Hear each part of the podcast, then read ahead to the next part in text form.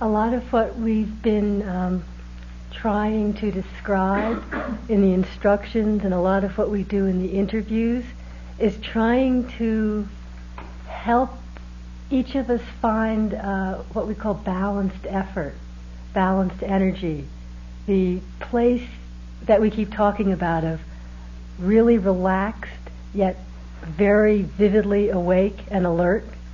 It sounds like such a paradox, and a lot of our practice is really not so much about what's going on, but about finding, recognizing, and learning how to dwell more often in this space of absolute non-doing and total presence.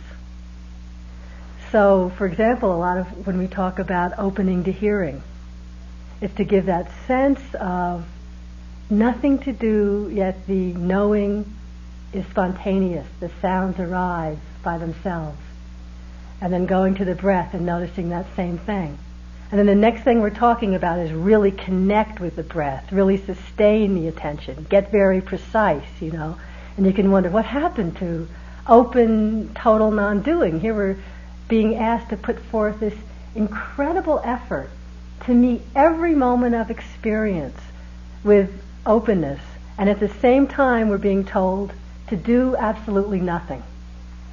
And how do we, what are we talking about in the first place? And how do we find that? How can we learn to dance that line in our practice? So I want to try and talk a little bit about that tonight. This delicate balance of relaxed alertness. How to work with the openness without it becoming being lost in space how to work with precise, connected attention without it turning into tight, controlling, you know, being wound so tight we're about to break. So it's really about learning to um, recognize and explore, to begin with, this mental quality of energy. It's something we often don't recognize as a mental state, a mental factor that comes and goes, energy. It's impermanent, like every other experience that we have, every other mental state. So sometimes the energy is strong and present and flowing, sometimes it's really low. Often we don't recognize that it's simply a mental factor rising and falling due to conditions we tend to identify with energy and take it very personally when it leaves and think that we're doing something wrong and think that the answer is to push, push, push. Strive, strive, strive. If we force, then the energy is going to come. And we tend to think relaxation means you just disconnect altogether. Just open up, space out, kick back. You know, you turn on the TV if you had that option. And there happens to be a broad middle ground between those two. So I just want to talk about some ways tonight that have been helpful to me to keep reconnecting with this delicate balance of energy, what's called wise effort or right effort in the practice. so one aspect I want to begin with that I find is essential to being in that space of really flowing, balanced attention is this quality of interest, which we've been going on about. Get interested in the breath, get interested in your feet, and I know that's not always exactly what the experience is, you know, and the thought is often, and people can say, oh, interested in my breath and interested in my movements all day. It's just such an exhausting proposition how can one possibly sustain that level of interest? You know, it's it's just it takes too much energy. It's too tiring. And then we're tired just thinking about it before we've even explored if it's possible. But when there is true interest in our experience, then uh, actually sustained focused attention is quite effortless. And in, in practice here, of course, you might experience it momentarily, but in our lives, we all know this experience. For I know all of you have different work that you do that you're all quite involved in.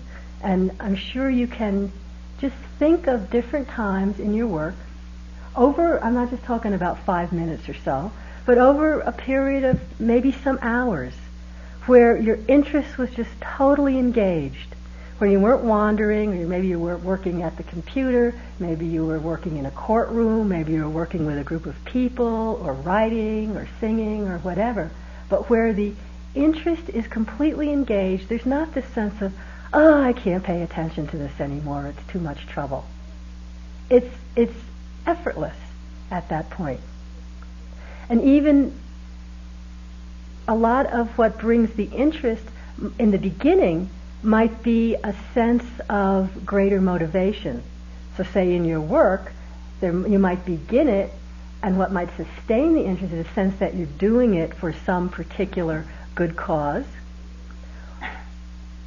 It might just be for the payoff of having something be the way you want it to be.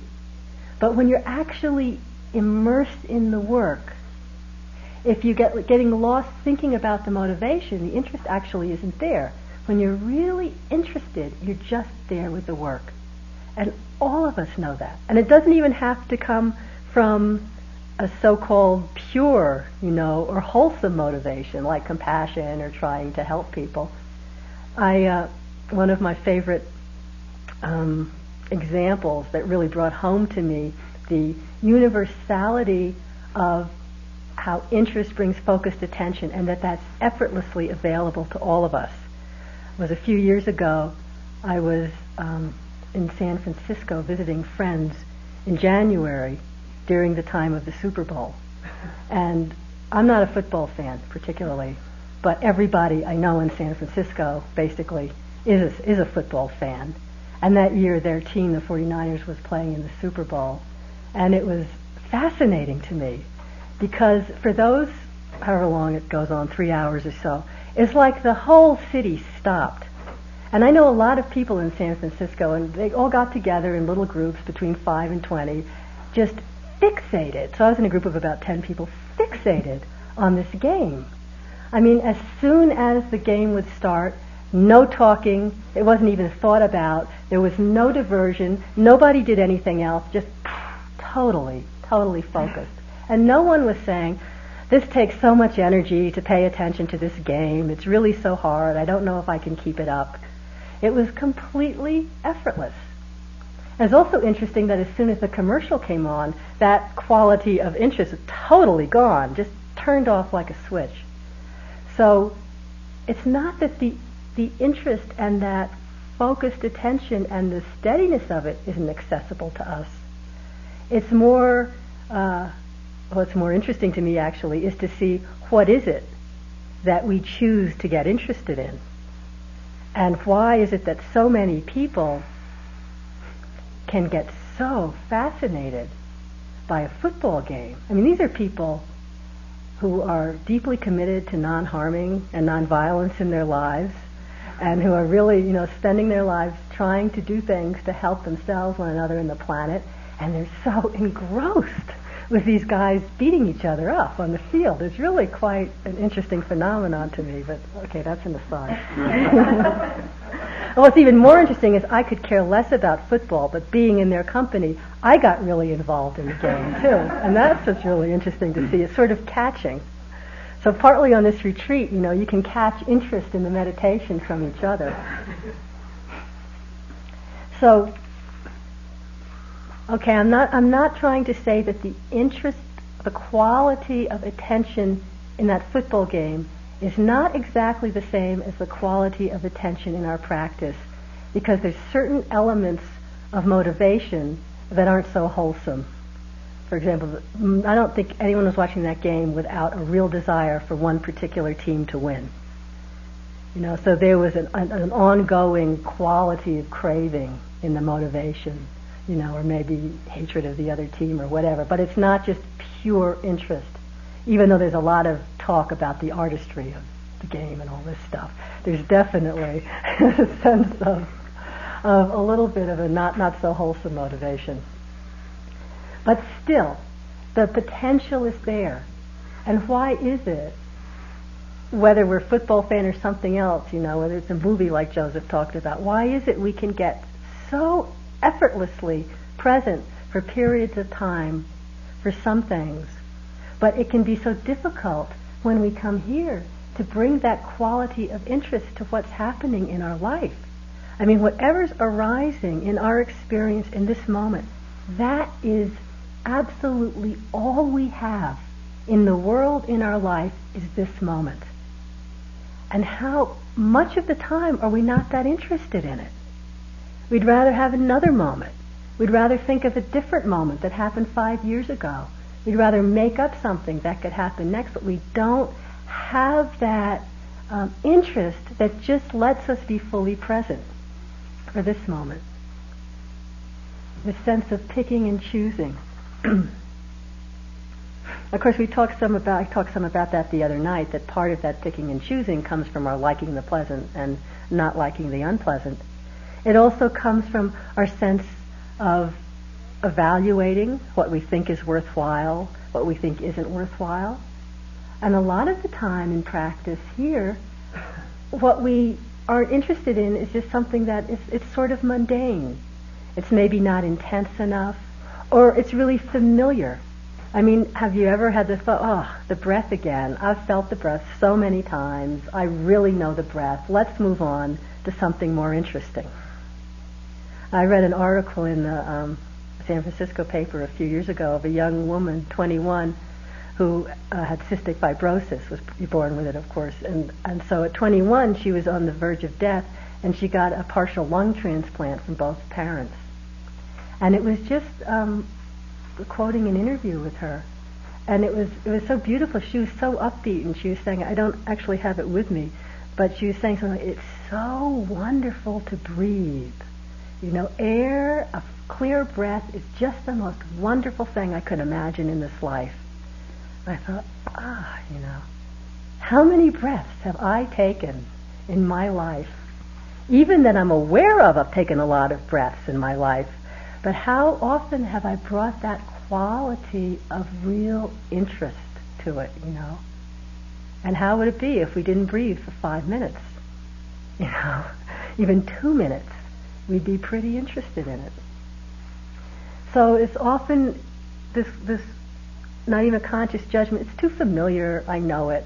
I've experienced this before. I don't have to pay attention to this pain. I know about this pain. I've looked at this pain. Oh, I know this emotion, this anxiety. I've experienced it a thousand times. Let's move on to something else. And what we're doing is denying ourselves the interest for our life because that's our life at this moment. So really, what our practice is the, the, the quality, the practice of mindfulness, it, it gives us the skill to bring our attention more closely into whatever's happening. And sure, at the first moment, we might not be interested in the breath. But what we find out is that when our attention is more connected with what's happening, the interest is actually enhanced. So when you're really there with the breath, there can be times when the breath is just fascinating. It's not that the fascination or the interest is inherent in the object or in the breath. The interest is in the quality of attention. So it's that willingness to bring the attention that will again arouse the sense of interest.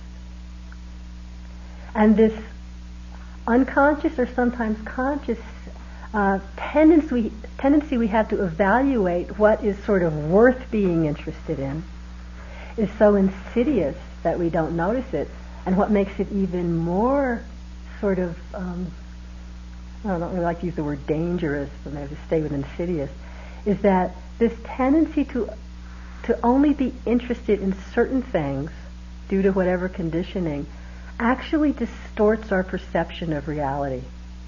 And so without realizing it, by just following kind of like a leaf in the wind, what we're interested in, we're not even perceiving what's actually so. An example that was in Daniel Goleman's book of a few years ago, Vital Lies, Simple Truths. He uh, was talking about some psychological experiment where they had the, the subjects of the experiment were watching like a four or five minute video of a basketball game. I guess this is sports night. A basketball game, a very, where some passing, where a lot of really fast ball changing was happening. And the assignment given to the subjects was to notice how many times the ball was passed. So that's what they were really interested in, how many times the ball was passed. That interest so narrows the vision that on that video, while this fast game was going on, they had a, a woman in white with a parasol kind of stroll through the middle of the basketball court. And when they when this was over and then they asked the subjects about how many times it was passed the ball, they all said, nobody mentioned what was that woman doing on the basketball court. And in fact, when the experimenters asked about it, it was kind of, what woman? You know, what are you talking about? And mostly they hadn't even noticed it. It's amazing because, you know, once that's pointed out, you couldn't watch that video and not see the woman. But when we're just going with selective interest, we miss so much and we don't even know it. So again, that's why we have the discipline in our practice because there'll be times when we're not interested. God knows. And the discipline is just not with pushing, but with that gentle coming back to let us again connect just with the breath, just with the sensation, just with the emotion, not choosing what's happening, but just connecting with what is. And in that gentle being with it, the interest will again come, and again this connection and presence will begin to seem effortless.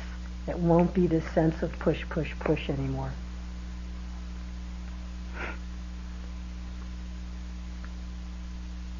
The more we begin to pay attention in this way, the more mindfulness begins to allow us to, consciously or not, it just begins to happen, drop these distinctions of what's worth interest. And we begin to see or really experience the interrelatedness of all experience, seeing that our evaluations of this is good or bad or right or wrong or this particular experience is going to lead to opening in my practice and this particular experience is a total waste of time and we better do something to get rid of it. Begin to see that that is a totally useless form of thinking, although of course we all do it and mostly unconsciously. But as Thich Nhat Hanh uh, I really love the way Thich Nhat Hanh, he's a Vietnamese Zen master uh, who teaches meditation. He's a Buddhist monk, and he's also a peace activist. And I'm just saying this in case you don't know who he is. He's becoming quite well known in in sort of meditation, mindfulness circles uh, in the last few years.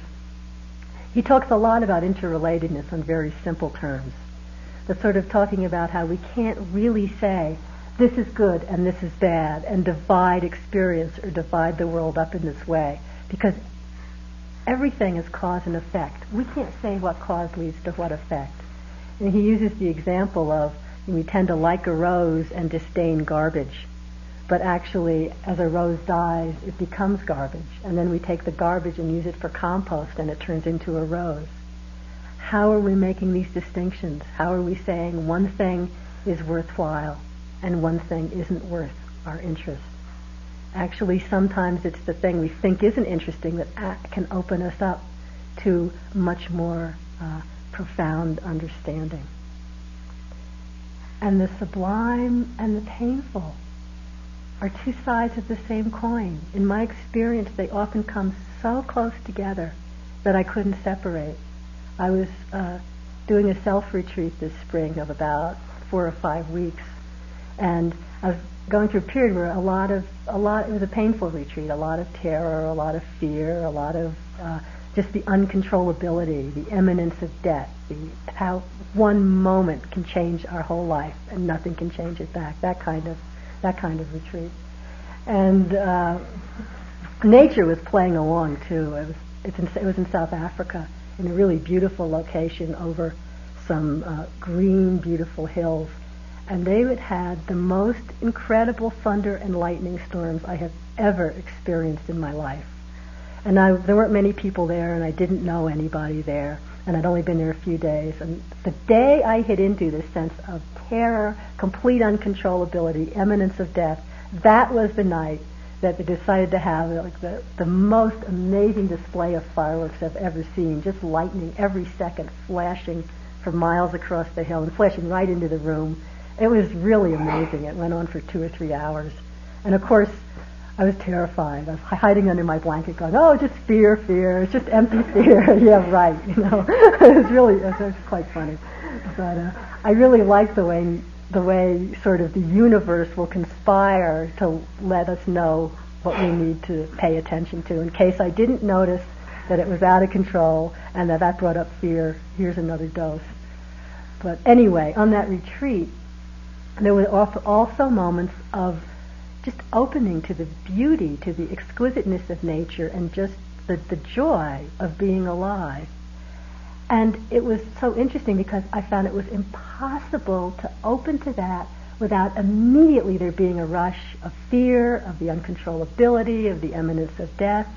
In fact, they were so close together. The, the uh, incredible joy and connection with all life. Of course, as soon as we're connected with all life, we've got to connect to impermanence, to uncontrollability, because that is life. But it was like the, the beauty and the pain were so close together that at times I really couldn't even tell the difference. But it was so clear that I couldn't pick one and say, this is worth paying attention to, and I think I'll ignore this other one. I mean, at that point, I didn't have a choice. But when we try to ignore one and just get interested in how beautiful something is, it doesn't work for very long be really open to the whole and see that, that they feed each other. Another example where sometimes what seems horrible, so painful, is actually the door to real opening. Uh, I have a friend who has AIDS, and he's he's had HIV for some time, and in the last few years, as it does, it's it's getting more intense. I mean, he's not, you know, he just has varying sicknesses. And what's been really interesting to watch, because I've known him for some 10 years or so, well before he was diagnosed, is to see how almost it goes together. The, the, the more often he gets sick, the, the deeper the disease goes, the more he's opening, his heart and his being is opening into a, a kind of a radiance that people are just drawn to him and what his understanding just kind of flows out of him. He's a he's a real beacon to many many people in their lives, and at the same time he's going through a real depth of suffering and terror. It's not like he's dancing through it. You know, it's really the deeper the suffering goes, the deeper the radiance is coming out of him, and almost. I mean, I'm I'm I'm not wishing he were ill. You understand what I mean? But it's almost like you can't separate the two. It's, it's how life is. The, the two go so close together. There's no such thing as only beauty. And even just opening to the mundane. It doesn't have to, you know, be the horrible suffering of age, just the mundane. Just opening to our footsteps. Just opening to being present when we think it isn't very interesting. Like the other night when I talked about opening to the sense of just being tired. That's all. Just being with the tiredness. Not that interesting. I don't expect anything to happen from it. It's no big payoff. And suddenly there's the awareness of beauty. It comes together. This is a poem um, from a Japanese woman of the 10th or 11th century. Although the wind blows terribly here, the moonlight also links between, leaks between the roof planks of this ruined house. I love that although the wind blows terribly here, the moonlight also leaks between the roof planks of this ruined house. And opening to one, we open to all of it. And having experiences of that for yourself my telling you, it might, you know, for a moment say, oh, well, maybe I'll look at something I didn't think I'd be interested in.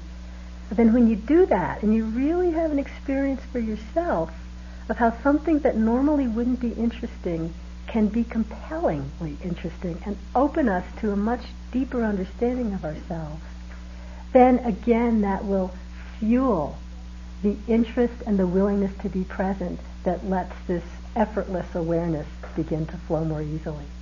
Just so often, and people have said it here, can happen on a, on a retreat where there's a pain, and after we've, of course, exhausted every possibility of avoiding, of bargaining, of moving, of trying to pretend we're paying attention while we're really paying attention to something. You know the whole scenario. And finally it dawns on us that maybe I could just really pay attention to this pain and nothing else and just be there with it. And again, that takes a balance of energy. That takes a time when the energy is sort of fresh and you can be there with it. And we really move into that pain and it gets really interesting. It might go away, it might not go away. Later the energy falls and you can't be there with it, but in that moment it's really interesting. And often what is seen is that it actually, sometimes you can't even call it pain. That so much of what was difficult was the fear, the aversion, the thinking about it, and, and all the resistance that was going in. The same as with difficult emotion. And that, seeing that for oneself, even if it's just for a moment, can be transformative and it gives us the, uh, it's called verified faith. Faith coming from your own experience, and that's really where the confidence to bring interest, where interest will spring from in your practice. It doesn't take hours of seeing something like that. It just takes an instant to give more of a sense of verified faith. Oh, right. When I, I don't think this is worth paying attention to, but maybe if I really do let myself sink into it and it gets interesting, it's my life. It's worth it. You know, and we have more of that motivation that isn't so hinged to wanting a future result. That's much more about being willing to be awake in our life. so when this interest is present, and of course this comes and goes too, of course, but when it is present, the quality of balanced effort of balanced energy where we're just there. We're not thinking about pushing or changing or needing to relax. We're just totally there. It becomes its own reward. There's no need at that point for a, a motivation or trying to get to some other goal. And I've actually found in my own, actually my formal meditation practice, so that I mean on retreat, when I'm, I'm noticing these qualities much more finely. Of course, it's present in our life all the time. But when the effort is balanced in this way, it's its own reward. That really I've come to feel when I find a sense of real fulfillment, of almost happiness in my practice. And it can happen. It can happen that you actually are happy to be practicing this form of meditation. And the, that real sense of fulfillment and happiness comes for me not about something nice happening it's got actually nothing to do with what's happening. It's when there's that quality of wholehearted interest and attention and effort, and the effort of just being present. And I've, i know I can be having what would seem like a day from hell in my practice. And what makes the difference between it being me calling it bad practice or me feeling fulfilled in it is this quality of interest. When I'm really there and willing to be with whatever happens, then whatever happens, I feel like the practice is going fine. And there's nothing to do or nothing to change. And of course, that changes too, because everything changes. So you can be in that quality of really balanced energy effort, meeting what's happening with interest without making distinctions that effort, though, and I, oh, have said it before, I want to say it again, the effort we're making, the energy that's coming, is only to be fully present with what's happening. That's all. There is no quality in this balanced effort of trying to change things, of trying to move it on a little to the next place, of trying to make it more clear, of trying to get it to open the effort can be wholehearted, absolutely complete, but only to fully be here for what is. You see how delicate that is. It's so delicate. For many of us, the deep habits of our lifetime are we do something to make a certain result happen, and that's the only way we know how to put out an effort. And so we might for a moment meet, meet something fully, but so easily the expectation or the motivation, the idea of what we're trying to make happen comes in. And we think it's still this balanced effort, but it's really expectation or wanting in disguise. And we think we're meeting something fully, but it somehow it gets a little bit skewed. And you can begin to tell us because it won't have that fulfilling feeling anymore. It won't have that sense of ease or effortless presence anymore because somehow, somewhere, what's happening has suddenly stopped being quite okay. And at that point, our response can be one of two things. It can be, which it often is, if we've really learned how to strive in our lives, it's not right, so you put out more effort. But again, this effort is skewed. It's expectation, so it's push, push, push. And we're not meeting what's happening. We're not meeting the breath. We're not meeting an emotion. We're not meeting the pain. We're pushing at it. We're hammering at it. We're trying to shift it. And it's really exhausting. It really withers our heart and mind. Because the other, the other extreme is, let's just blow this off. It isn't happening. But first one, I want to talk first about this point when the effort gets a little bit skewed, but you think you're still really trying very wholeheartedly. And it can be very deceptive. It can really fool us. Um, get this sense of pushing, pushing, bring up my effort, meet it every moment. But because it's skewed, because we're trying to make something happen, this effort, efforting we're putting out is not skillful means. Skillful means is maybe adjusting the way we're relating, not to change the arising appearance, but simply to find again that balance of relaxation and attention. The example the Buddha gave in talking about finding this balance of effort is he talked about, he was talking to a person who, who made lutes or an instrument like a lute, like a guitar. He was very skillful in who he would talk to. He could always find the thing that would exactly meet the way their mind worked. So he would give the example of a lute, that it has to be tuned just right to sound good. And you can make it a little bit tighter, and that might help. But if you keep going, just tighter, tighter, tighter doesn't necessarily work. Eventually the string will snap.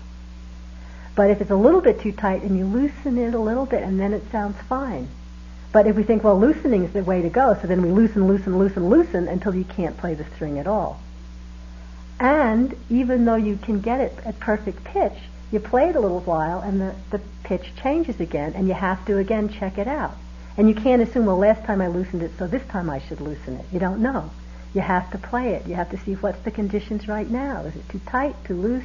try a little bit, you tighten it. No, no, it was too tight, so you loosen it. And it's really being very immediate to looking what's happening right now, finding that balance, learning how to play. And we usually learn by going too far one way, seeing how painful that is, that it doesn't work. We might go a little too far the other way, and then we come back into balance. I, I really, I really got this one time in my own practice, a sense of how it can, it can look like perfect practice, total effort, and it can be dry and torturous, and you don't recognize it. I was doing a retreat um, with Sayadaw U Pandita, who Joseph's mentioned. So he is a real kind of taskmaster. You don't go there and, and he's not going to, some of the things I'm going to say later about opening up and go out in nature, you're not going to hear that from U Pandita. So it's very easy to tighten the string and tighten the string and tighten the string until you're about to snap and you know not really get any other kind of feedback. So I practiced with him often before and I could just be I can be very present, noting you note every single movement, every single thing you're doing from the morning you get up until the moment you go to bed. The day before this retreat started, I talked to my mother on the phone and she told me she'd just been diagnosed with cancer and she was going to about 10 days into the retreat have uh, a mastectomy and a hysterectomy. And she, and I said, of course, well, I'm coming home. She said, no, you're not. I don't want you to come home. No way. You have to do this retreat. This is my mother, who's not really into sitting, but she was, and she's usually not that firm. She said, I will not, I do not want you to come home. Said, All right. You know, I try, okay. she doesn't want me here. I won't come home. So I went and started the retreat. And uh, I mean, I was calling home every day, and that was fine. It wasn't sending my mind spinning or something. So I thought I was fully present. So I was doing this retreat perfect to form, you know, from the moment I got up to the moment I went to bed. It looked perfect. I felt like I was really putting out complete balanced effort, and it was getting more and more dry and arid. And I didn't really quite realize how bad it was until about three weeks in. I was coming up the stairs where I would always do walking in this certain hallway. And I thought, and this wasn't just one of these passing thoughts, I really, this thought I really bought into. But if someone's walking there, I'm leaving the retreat. And I really meant it. And I opened the door and no one was walking there. I thought, oh, I have to stay. oh, something's going on here that I'm really not, not noticing. It woke me up, you know. And um, I really saw that. I can it can look like to yourself, never mind anyone else, but to yourself, that the effort you're putting out is really there, really balanced. I was meeting every moment, I, you know, but that it can, if it's not really springing from your heart, if it's not really springing from within, it won't, it won't work. So in a way, what I was doing was putting in an effort to match an outer appearance of how the practice is supposed to be, how I knew the practice is supposed to be, and I could conform to that. But there wasn't a true interest in it springing from myself, from my heart. It was it was really 50% show, you know. And when I saw that, because half of me was home with my mother, that's where I really felt I should be. And actually, after that, I did go home. I left the retreat and went home, and she's fine. She's been fine ever since. And I stayed home for some days. It was the right thing to do. And then I went back, and I was totally present. It was like a six or eight week retreat. And I was totally present there for the rest of the retreat. Really different, really, you know, not always joyous, but the interest was there. It was springing from myself. So really seeing that in the beginning we can think right effort means to match the form perfectly. But if we're doing it with this outer forcing, it's going to wither wither our heart, wither our mind, you know. We're not going to be able to keep it up. And something will wake us up to that. So a lot of our practice is learning how to find this balance. Because when there's the uh, real balance of interest in the mind, the mind is bright. It's, it's interested in being with what is happening, and there's a patience, a willingness, just an ease to just come up and meet what is difficult. If there's not that, you know, balance of effort and interest coming from inside ourselves, we won't be able to meet what is difficult. Because as you've seen, when there's painful or unpleasant sensations or emotions or any kind of experience, when it comes up, the mind's immediate reaction is to kind of shrink away, to fall back. You know, that's the first reaction of aversion. Also, when Joseph was talking about uh, sloth and torpor light last night, the tendency of the mind is to kind of just pull back, shrink away, fall down. And if there's energy, if there's interest in energy, that serves as a support to the mind. So when there's a tendency to shrink back, the energy can come in, that balance that can be fed by interest, and oh, but you can come back and meet it. Like a lot of people have reported how some kind of difficult experience that tends to come and go, but often throughout the day, that, for example, in the morning, there's a kind of a freshness. There's more energy, and it's easier to really meet that experience and be there with it. And later in the day, there's not that freshness. The energy's lower, and so it doesn't give the support, and the tendency of the mind to shrink away and get fatigued is stronger. And then there's just not that energy there to balance it. And we don't quite know at that point how to find that energy again. but in the times before we've gotten so fatigued from really fighting or struggling with something difficult, in that first moment of coming to something difficult, a pain, anger, a difficult emotion, and there's that tendency to shrink away, you can see again why we say it's not necessarily being kind to yourself to give in to that. Because that shrinking could just be for a moment. We can summon mindfulness, interest, and energy and come back and meet that, and it's not even a difficulty anymore. But if we just give in to that tendency when it first arises, it's really, as Joseph was saying, it's that sloth and torpor, but it just leads to more fatigue, more disconnection, and we really get lost. this is from Thomas Merton. These words might seem a little strong. I would just call it the mind shrinking away. He's calling it laziness and cowardice. Laziness and cowardice are two of the greatest enemies of the spiritual life, and they are most dangerous of all when they mask themselves as discretion. This illusion would not be so fatal if discretion itself were not one of the most important virtues of a spiritual person. Indeed, it is discretion itself that must teach us the difference between cowardice, or the shrinking back, and discretion. Laziness and cowardice put our own present comfort before the love of God, or I'd say the love of truth. They fear the uncertainty of the future because they place no trust in God. Discretion warns us against wasted effort. But the coward, but for the coward, all effort is wasted effort. Discretion shows us where effort is wasted and when it is necessary. Laziness flies from all risk. Discretion flies from useless risk, but urges us on to take the risks that faith and the grace of God demand of us. Demand of us. Sooner or later, if we follow Christ, we have to risk everything in order to gain everything. We have to gamble on the invisible and risk all that we can see and taste and feel. But we know the risk is worth it because there is nothing more insecure than the transient world. For this world as we see it is passing away. So it's different language from our language we use in Buddhism, but that same feeling. The discretion is our skillful means. Knowing when the shrinking away of mind is really what he's calling laziness or cowardice, or I would just call low energy or our tendency to avoid. And discretion can bring us back in to be with what is happening in a gentle way.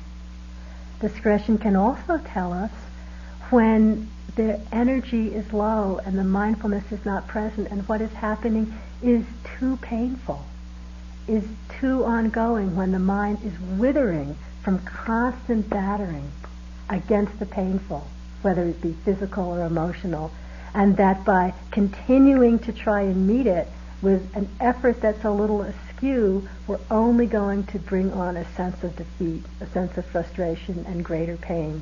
And at that point, discretion says, move the attention away.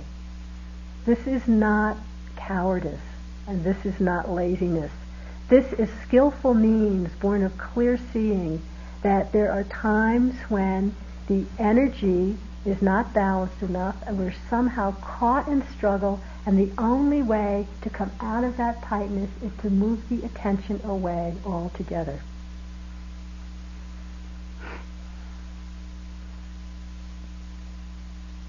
I'm trying to decide to put in a whole other piece or not. That's what I'm doing right now. I think I'll stay on this.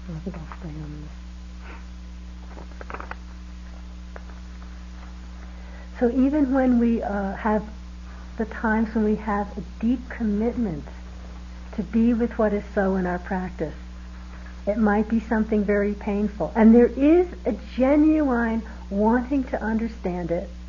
You know, we're not kind of giving in. We're not, our motivation can be quite pure, quite sincere, but somehow just creeping in, we've gotten uh, just trying too hard, tightening the string too much, coming at the pain, coming at the emotion. Sometimes it might be that uh, a well of grief or a well of memory or a well of terror, a well of physical pain opens up in us and it just comes so strongly that it seems that we're drowning. We're just drowning in it. Or we're somehow so wanting to be with it that we keep on battering it and getting tighter and tighter and tighter. And at these times, it's skillful means, it's discretion that tells us we're losing the spaciousness. In fact, spaciousness is a word that hardly seems relevant at times like that. We just feel like we're being engulfed. It's important to open to difficulty and suffering, yes, and we've talked a lot about that. And in fact, one of the ways that we can cultivate a commitment and interest when it starts to flag, one of the classical ways that's, that's taught is to reflect on, to really consciously reflect on the suffering in ourselves and in the world. Not, this is not like morbid, how to make ourselves miserable. This is when we're sitting and go, why should I bother paying attention? You know, what's the point? I've been looking, I've been looking, what am I doing this for? And there's classical reflections that bring up a sense of commitment, a sense of urgency. One is on the imminence of death, the fact of impermanence. It kind of awakens a sense of, I don't have time to waste, you know tuning into our own suffering or the suffering in the world around is sort of what is sometimes called the defects of samsara, of this round of birth and death. It somehow doesn't quite work in the way we think. Um, another reflection is actually on the, the preciousness of the birth of our human life and for everyone here, just by virtue of the fact that we have the time and the willingness and the interest to be here, and we're really incredibly graced out of all the possibilities for the existence we could have on this planet. There's so, as we all know, so many people whose suffering is so intense that that the, even the thought, the possibility of beginning to explore the nature of themselves and the nature of truth just seems too far away, where all of life is engaged in a struggle just to eat.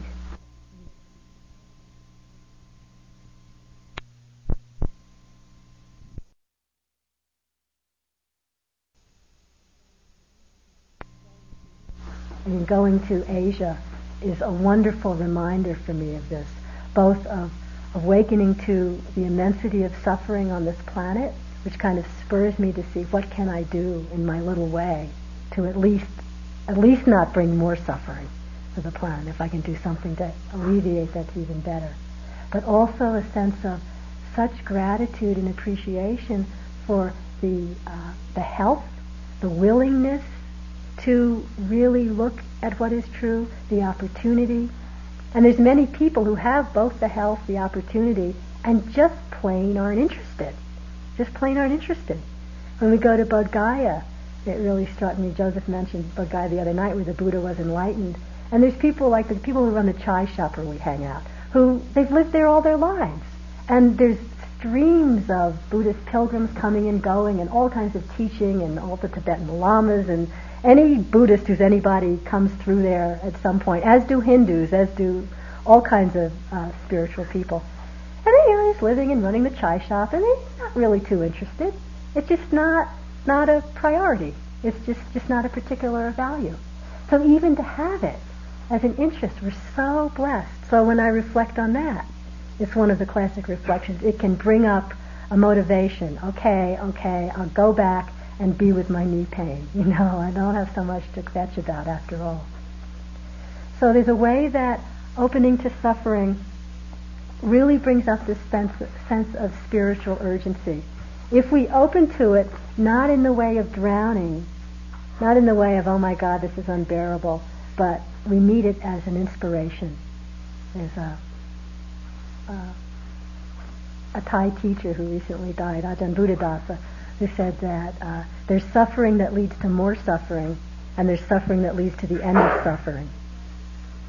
And it's not the particular suffering, it's in our attitude. So when we really open and see what's around us, that can, and in us, that can again bring us back to this interest, this motivation to again investigate, to be interested in what's happening for us. And we can be in the same situation and with, get so complacent that it can be really helpful sometimes to bring in these reflections. About, I think 10 or 11 years ago, You've probably heard of uh, Jon Kabat-Zinn by now and his, his stress reduction program that he does in the University of Massachusetts Hospital in Worcester, which happens to be very near Barre, where our meditation center is. And he, been for a period of eight weeks, once a week, seriously ill patients who've been in the hospital who are referred to his program by doctors who basically can't do anything else. So they might have ongoing chronic pain, they might have cancer, they might have anxiety, all different things, but basically very serious ongoing pain and stress that the medical profession can't help them with anymore. And what they teach in this program without any of the Buddhist terminology is basically just the meditation that we've been doing here. And, uh, and they have each, with each program, uh, a group of interns there's people who can come and sit in on the program who aren't particularly patients, but you just go through it exactly the same and just see how it's done. So uh, about 11 years ago, I was managing the retreat center, and with my friend, the other manager, and another dear friend who was cooking, we did this internship program. And it was so fascinating. What I learned the most about was complacency and the, the uh, power that comes from real spiritual urgency. So we went in uh, definitely complacent. Well, we know this meditation stuff. We not only work in a meditation center, we've been doing it for 15 years, yada yada. We would come in, come into the class, and while he'd be doing the meditations, have us lying down. And the patients are really getting into it. We would fall asleep. And then we'd have to do it, listen to this tape. It was a body scan tape every night at home. I don't, he would start at the feet. I don't think I ever got higher than my knee without falling asleep. I don't normally fall asleep every time I meditate, but I just didn't have this interest. And we'd come home exhausted and with headaches and really stressed out. Actually, we got really stressed out from doing this. and the people in the program were having amazing experiences. Oh, I remember one woman said after like four weeks. I mean, they're only coming to this for three hours a week and listening to this, doing this 45 minutes a day of meditation. That's all. After the fourth week, a woman says, I've had about four migraines a week for the last some amount of years, and I haven't had a migraine now for two or three weeks. And my friends and we just looked at each other. We were going home with splitting headaches from this, you know. and we knew it, you know, we already knew it. So there was something, both about the freshness, but I think it's even more the motivation. The being faced with pain and suffering that you've been told the medical profession you believe in to help you has basically said, sorry, folks, we can't do anything. So it's like, oh, we've really got to look. I've got to wake up. I've got to see what's going on. It was profound. And it continues in that way to this day. And you can see how I came out of that thinking, what am I waiting for? Do I have to wait until I get a terminal uh, disease before I really start paying attention to my life? I mean, we all have a terminal diagnosis anyway. And we actually, just because we might feel like we're healthy now, the truth is that who knows what's going to happen when we walk out of this door, you know? And I just take it so for granted. So that's sort of a way that opening to suffering doesn't have to be overwhelming. It can really be an inspiration to us to again get interested. and again, opening to suffering in the bigger picture like this, or in our practice when there's something happening. That's what I started to say before I took this digression. When there's something happening that we, we're trying to open to, but it's just too much. Or sometimes the suffering in the world or the suffering in our lives or people around us is just more than we can be with at that time. And there's going to be times like that for all of us in our practice in our life where I'll stick to practice for now, where you just feel like you're either beating your head against the wall or you're drowning, just drowning in the suffering, and it seems like it's all futile and pointless. The idea of effortless attention, of interest, of a kind of joy and fulfillment in practice is like a totally alien idea. Part of what's happening is we're leaving the comfort zone. When we begin to open and pay attention as Joseph was saying, whenever it was, maybe this morning, but anyway, as we get more concentrated, things that we didn't notice before really start to come into our field of attention. And with the practice of paying attention, we don't really have an out of running away.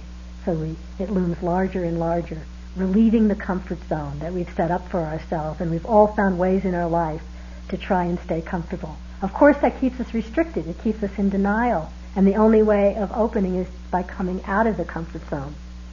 But sometimes, sometimes it's just too much. And the skillful means, the discretion, is knowing that the most skillful thing you can do is take your attention away from that difficulty and turn it to something else. Pushing, pushing, pushing is not necessarily the answer. In fact, it usually isn't. Grimness and heaviness is not balanced effort.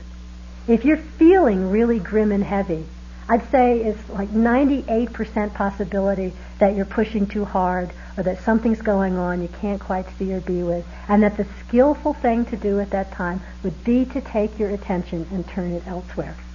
It's hard for most of us to believe this because generally, in my experience, when that grimness comes in and I'm pushing so hard because something isn't right, what's also come in is a sense of self-judgment it's not right because I'm not doing it right, because I don't understand the practice, because I don't have balanced effort, because whatever.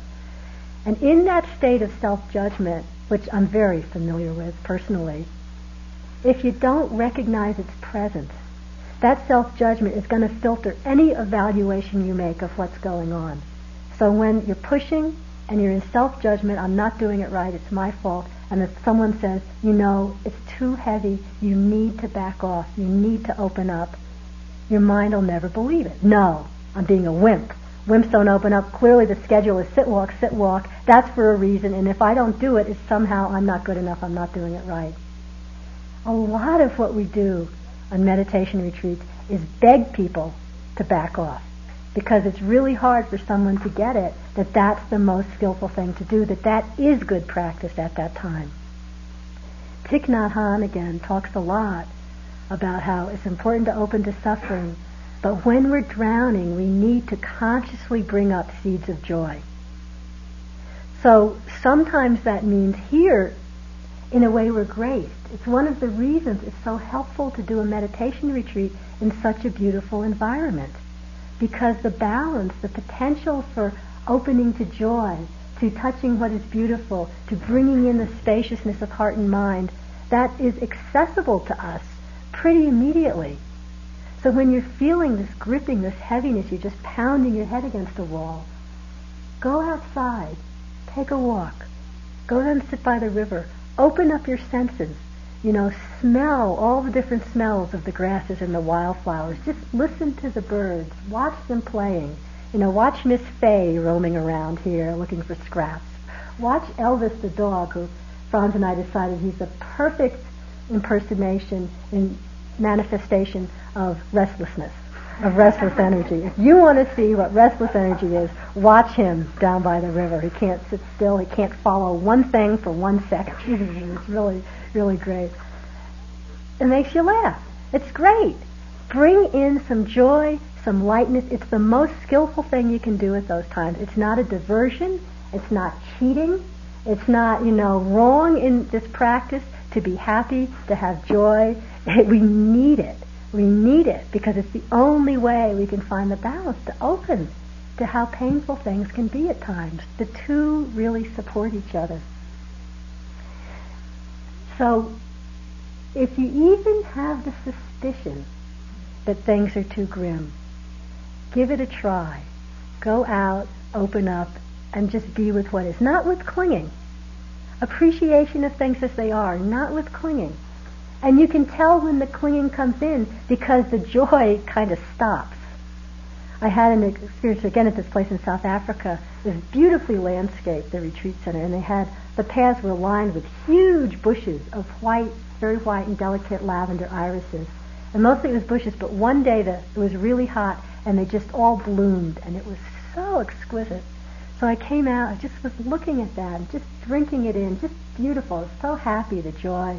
And then there was this one moment where it went, this is so beautiful, it'll only last a day. I wish I had a camera. Maybe I could get a camera, I can take a picture, and then I can really preserve it, and then I can show it to my friends, and I really got into this. Got to find a camera, got to preserve it. It's so beautiful. Well, I was no longer appreciating it at all. I was totally caught in clinging, and it wasn't pleasant, you know. But somehow, if we don't notice that, we think we're still appreciating. so just be kind of have an eye out for that when you go out. And when it stops being joy and it turns to clinging, or on the other hand, it stops being awareness of joy and you're just totally spacing out and you're walking but you're not aware of anything. You know, you're just thinking again. Then that's gone too far in the openness direction and it's time to come back and sit or do your walking meditation. But anyway, I just want to beg you all to know that, that opening, changing the attention, opening to hearing is one thing to do in the sitting. Opening to the whole of nature is an, an, an the next way when it's really getting too tight. And trust it. Pay attention to the effects. If you do it and you feel a sense of more spacious and ease, you can come back and sit a little easier. It's helpful. You go out and do it and find all you want to do is keep walking, and in fact you think you'll just walk right on out of here, then that might not have been what you needed in that moment, you know. It's a delicate balance, and you have to just pay attention. How tight is the string? so I just want to end on that note with a poem by Ryokan, sort of embodies to me that sense of just the presence and appreciation of nature, but that comes when we're really interested and attuned. And the same can be tuned to ourselves. A poem of early fall. After a night of rain, water covers the village path. This morning, the thick grass by my hut is cool. In the window, distant mountains the color of blue-green jade. Outside, a river flows like shimmering silk. Under a cliff near my hut, I wash out my sore ear with pure spring water. In the trees, cicadas recite their fall verse. I had prepared my robe and staff for a walk, but the quiet beauty keeps me here.